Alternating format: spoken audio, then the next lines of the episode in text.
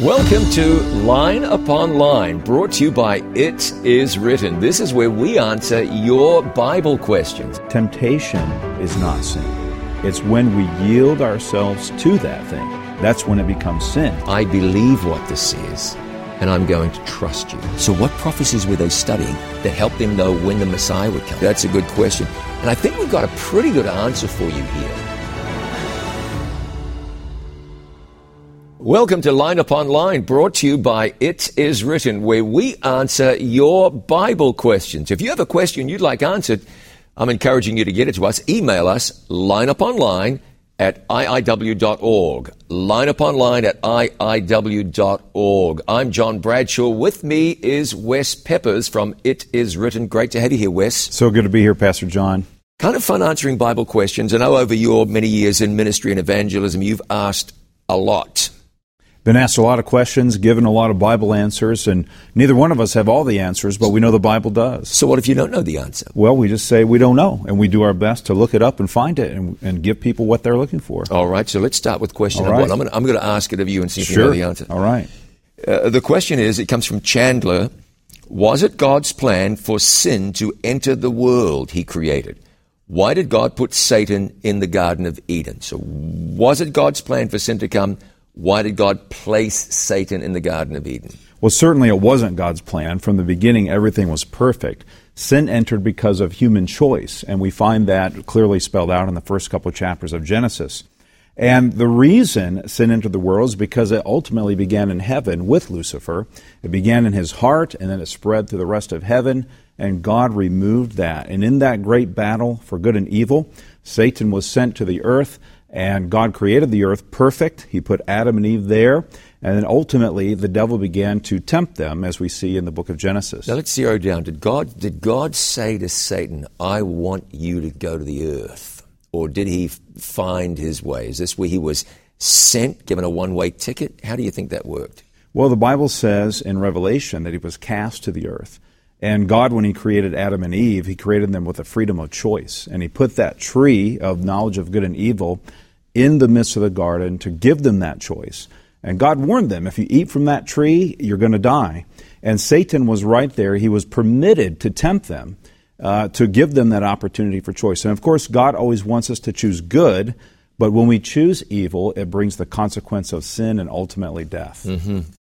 Thank you, Chandler. Great question. And by the way, just, just to reiterate, all these questions come to us from It Is Written viewers. So these are legitimate questions that we've received here at It Is Written, and we are sharing them with you. Okay, let's take a look at this next question from Mekina. Jesus said in Matthew 12 and verse 40, he would spend three days and three nights in the heart of the earth. Friday to Sunday does not equal three days and three nights. Can you explain this? And the answer to your question is yes, I can. Mekina, let's think about this.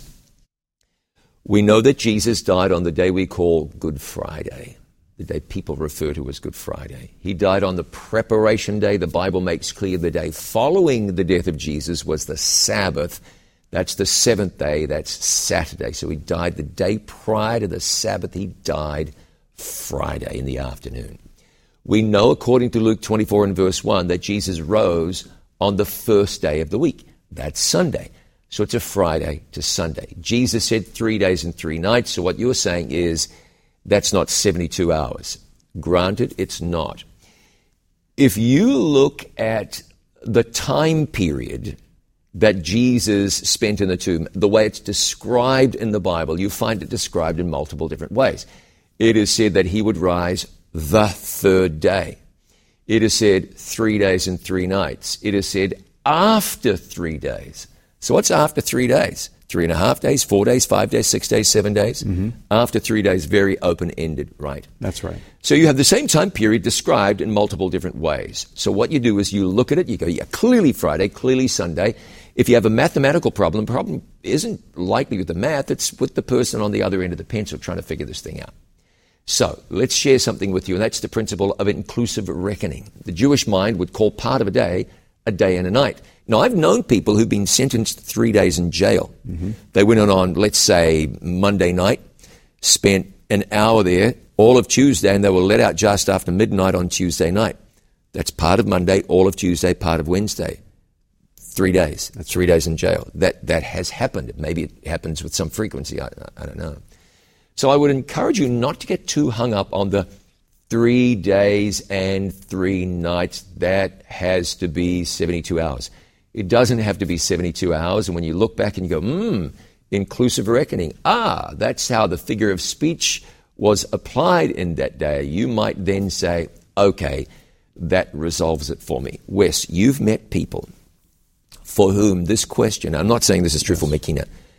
Is a hill on which they must die. That's right. And they wouldn't be happy unless other people died there also. That's right. Is it necessary to take a question like that and make it like a, and again, again, I'm not referencing my questioner, but is it necessary for us to make this a test question or a test of orthodoxy? It's not a test of salvation. It's not a test of church membership. Uh, really, it's just a, a, matter of words. And in several places in the Gospels, Matthew, Mark, Luke, it, often they say it says on the third day he rose. Yeah. And I think the bigger picture here, the bigger point is that Jesus rose from the dead. That's right. And that's good news for that's us. Right. That's good news for you, McKenna. We're thankful for that question. And Jesus rose and he provides salvation for each of us. Fantastic. We've got a question for Leona. I'm going to ask you to read the question. All right. The question from Leona says I remember reading in the Bible about a man gathering sticks on the Sabbath in the days of Moses. God told the people to stone him to death. Is God still that strict with us today? Listen, the Bible says God is love, and we're saved by grace through faith. But here's the question Is God still that strict? I'm going to replace a word here. Uh, has God changed? Now, let's read about the story about the person being, being, being stoned for gathering sticks, and then I'll, I'll, ask you to comment on this. It says here in uh, Numbers 15 and verse 32 while the children of Israel were in the wilderness, they found a man that gathered sticks upon the Sabbath day. And they that found him gathering sticks brought him to Moses and Aaron and to all the congregation, and they put him in ward and they imprisoned him basically, because it wasn't declared what they should do to him. The Lord said to Moses, This man shall surely be put to death. All the congregation shall stone him with stones without the camp. That wasn't a pretty way to die. Why in the world would God say, This requires death. Mm-hmm. Seems severe to us today. Sure, but it does. Why? Now let's keep the context in mind. Yeah, absolutely. They just coming out of they had just come out of Egypt, the children of Israel, and God was trying to reinstate in their minds the importance of His law, the importance of obedience, the importance of uh, the life that the commandments really bring. And so they had been used to pagan practices, disregard of the Sabbath, disregard for all of the commandments, really. And God had to instill that. And part of instilling the law in their mind was instilling his character in their mind. Mm-hmm.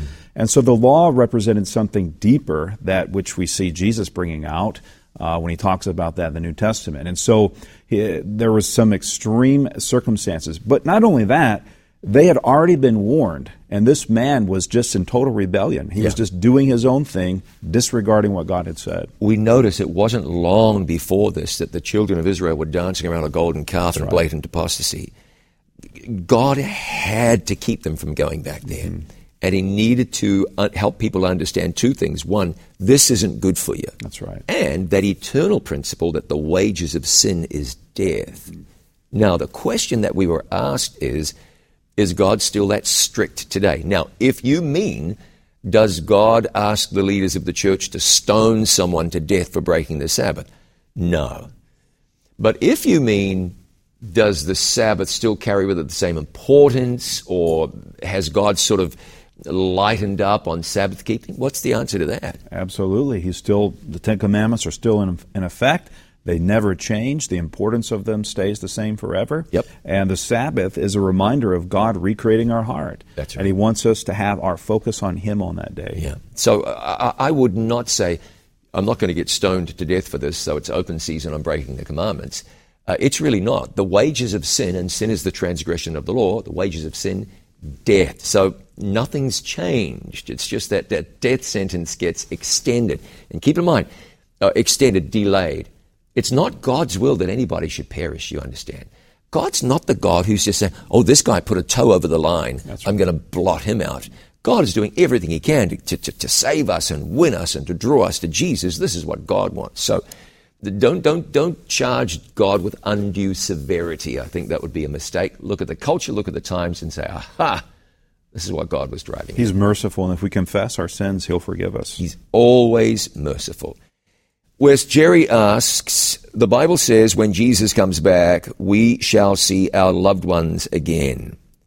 When Jesus returns, will my wife still be my wife in the New Jerusalem? That's a great question. I can tell that, Jerry, you're asking that question because it's close to your heart.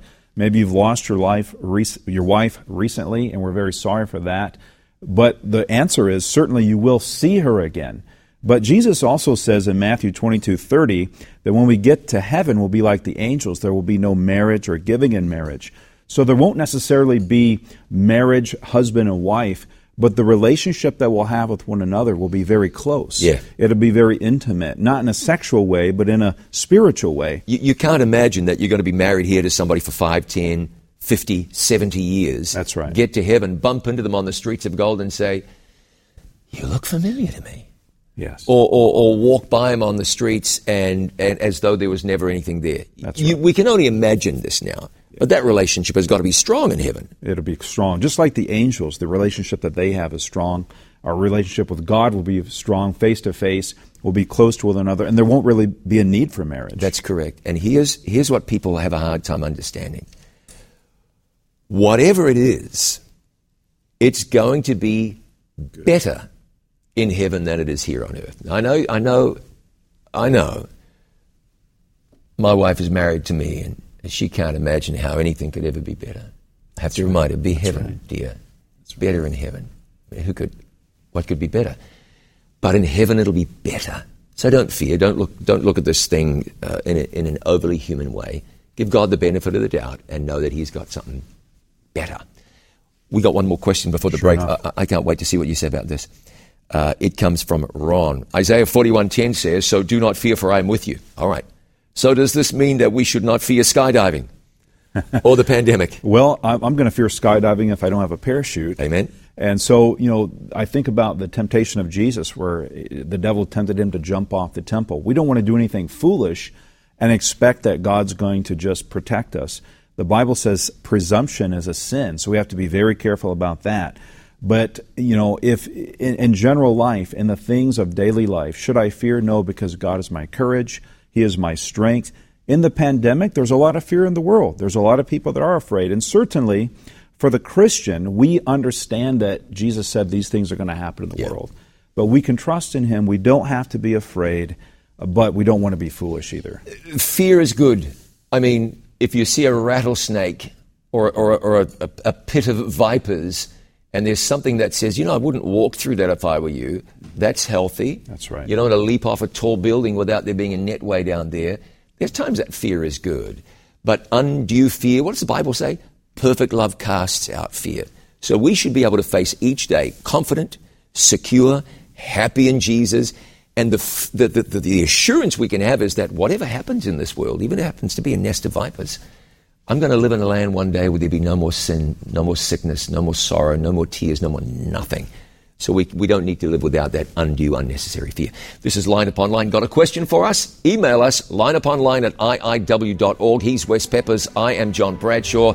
This is Line Upon Line brought to you by It Is Written. Just a few hundred years ago, the Bible was not available to everyday people. Today, it's everywhere. What happened to bring the Word of God to the world? Join me for part two of Ancient Wisdom, Present Power.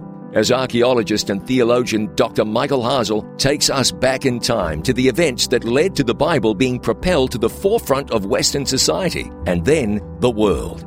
We'll look together at a remarkable collection of rare books that tell the story of the advance of the gospel, of the battle between truth and tradition, of the life and death struggle between darkness and light, featuring artifacts of historical importance and insights that will grow and encourage your faith in God. Ancient Wisdom, Present Power, telling the story of some of the greatest events in human history and the development of the greatest story ever told.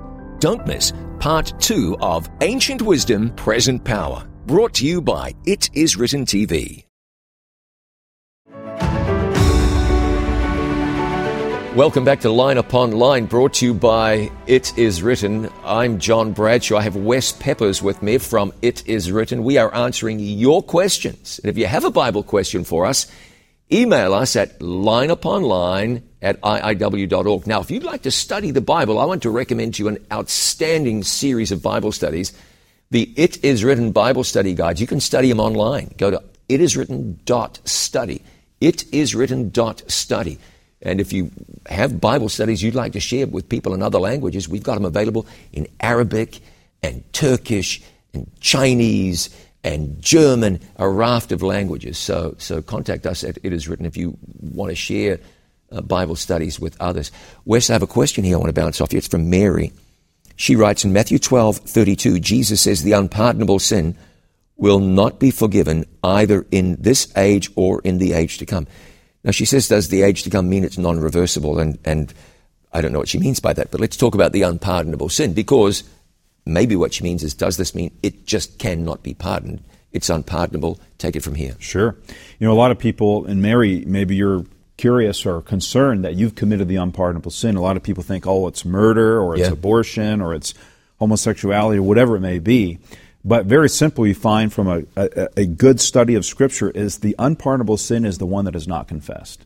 1 John 1 9, God says, If you confess your sins, He is faithful and just to forgive them. And so, if our sins are confessed, it doesn't matter what it is. There's no uh, buts about or insertions or anything like that in the Scripture. But if we confess our sin, He will forgive. Think about some of these characters in the Bible. Yes. David was guilty of just about everything.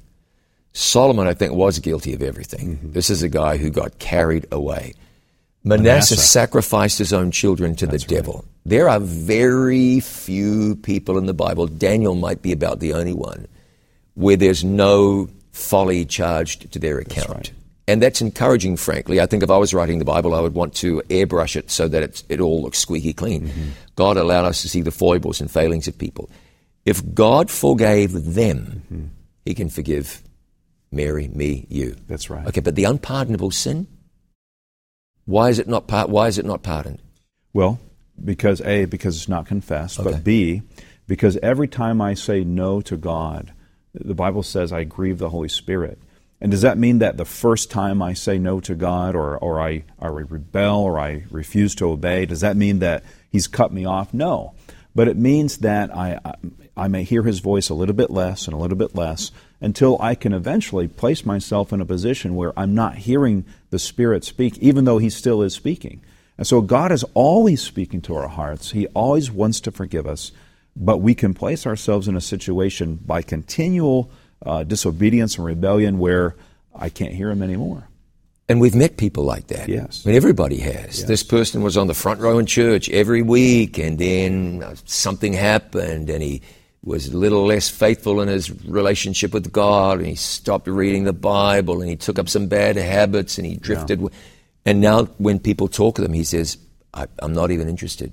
I'm cold." That's right. I don't know if he is unpardonable. I don't suppose so. But what I'm, if he confesses, that's right. But people will get to that place, and they really do. So I want to appeal to you: don't make that mistake.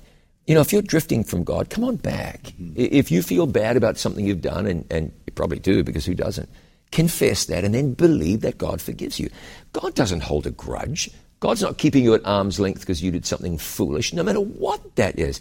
Oh, but John, you don't know how deep in sin I am. No, I don't, and let's keep it that way. God does, and He's willing to save you anyway.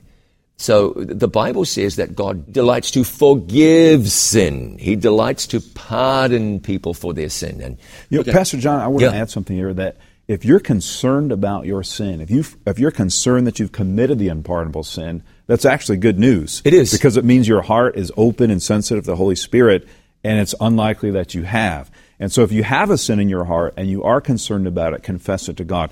There's probably not a sin that's recorded in the Bible that that people haven't committed today. But there's also probably not a sin today that people have committed that isn't in the Bible. I think that's right. And so, friends, put your trust in the mercy of God and the compassion of God, and don't trust in yourselves. I want to say this just to, just to lengthen the question for no good reason, but people will say, "Oh, but I feel so bad about what I've done," and they'll say, "But what I find, and I've said this before, I've said this before."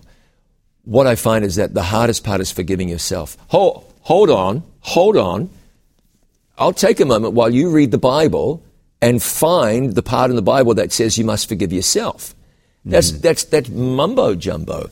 There's nothing biblical about, I have to forgive myself. What you mean is, I've got to learn to live with myself after I backed over my neighbor's child in the driveway, or after I had an affair and destroyed my family, or after I dealt drugs and, and, and spent 20 years in prison. I've got to figure out how to live with myself. Yeah, yeah.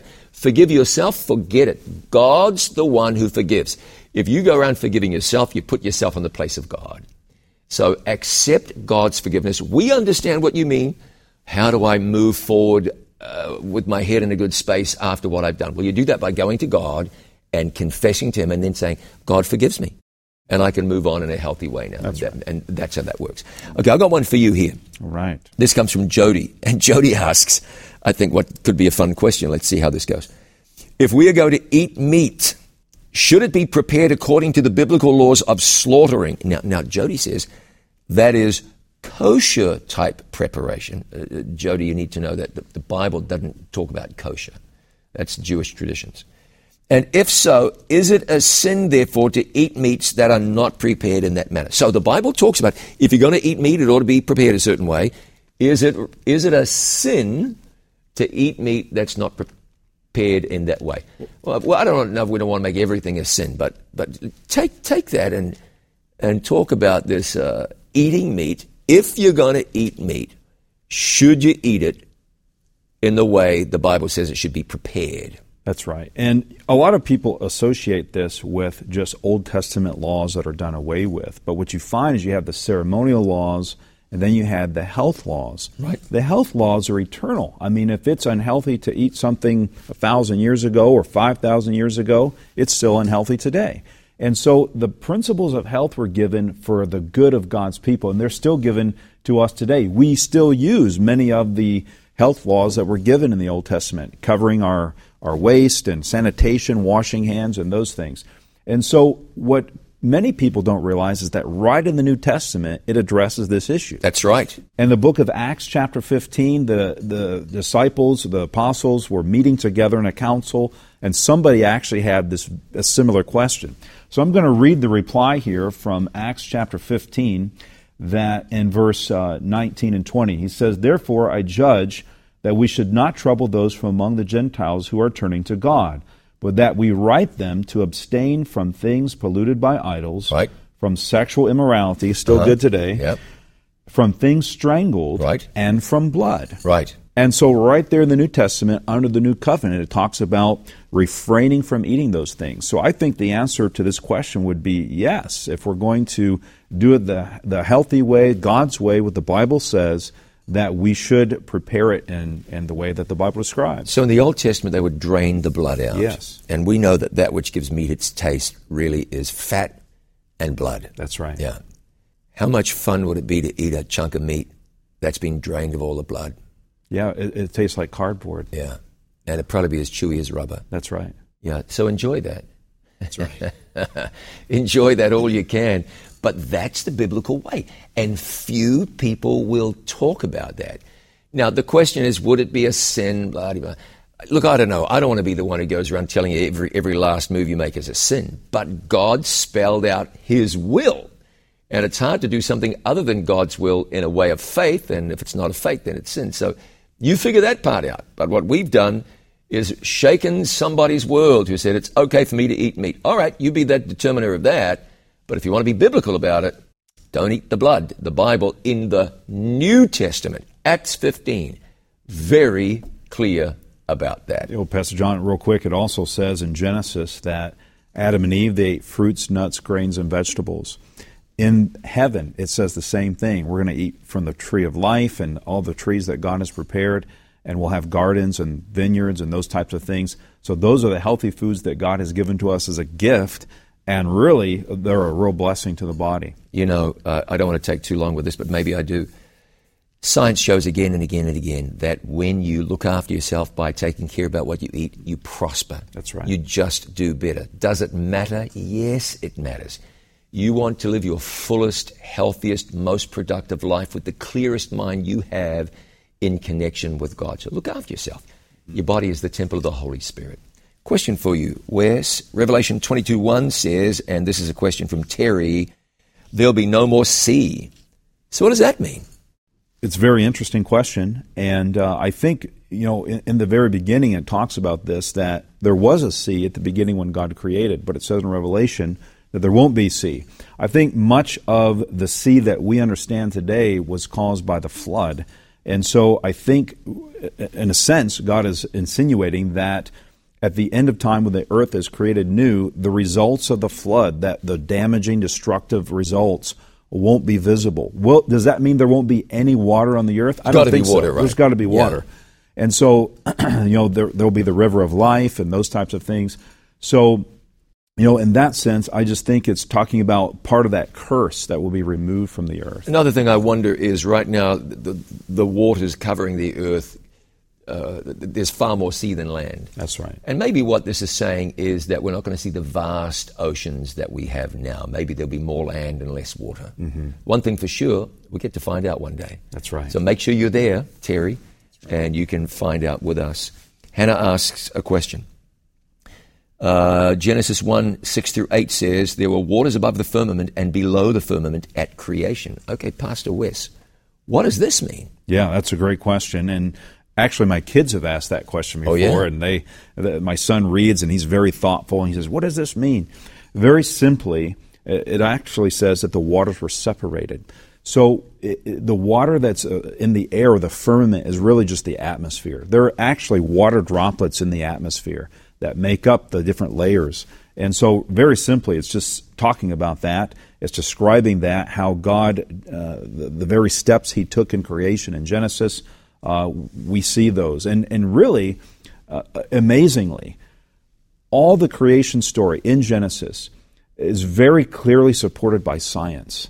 And many times people say, well, the, Bible says this, but we see this. But you give enough time, not talking about evolution, Amen. to give enough time for research and it's been discovered that, biblically speaking, the Bible is a very scientific book. It is. And uh, we find support for that. So, separation of the firmament, atmosphere, and then with the water we see on the earth. Outstanding. Hey, thanks for joining me on Line Upon Line. This has been fun. A blessing. Let's do it again. Absolutely. And we are grateful that you have joined us. Now, if you'd like to study the Bible a little more deeply or would like to share a Bible study opportunity with somebody else, point him to itiswritten.study. Our outstanding It Is Written Bible study guides are available for you to study online for free. Itiswritten.study. More questions next time with Wes Peppers. I'm John Bradshaw. This has been Line Upon Line, brought to you by It Is Written.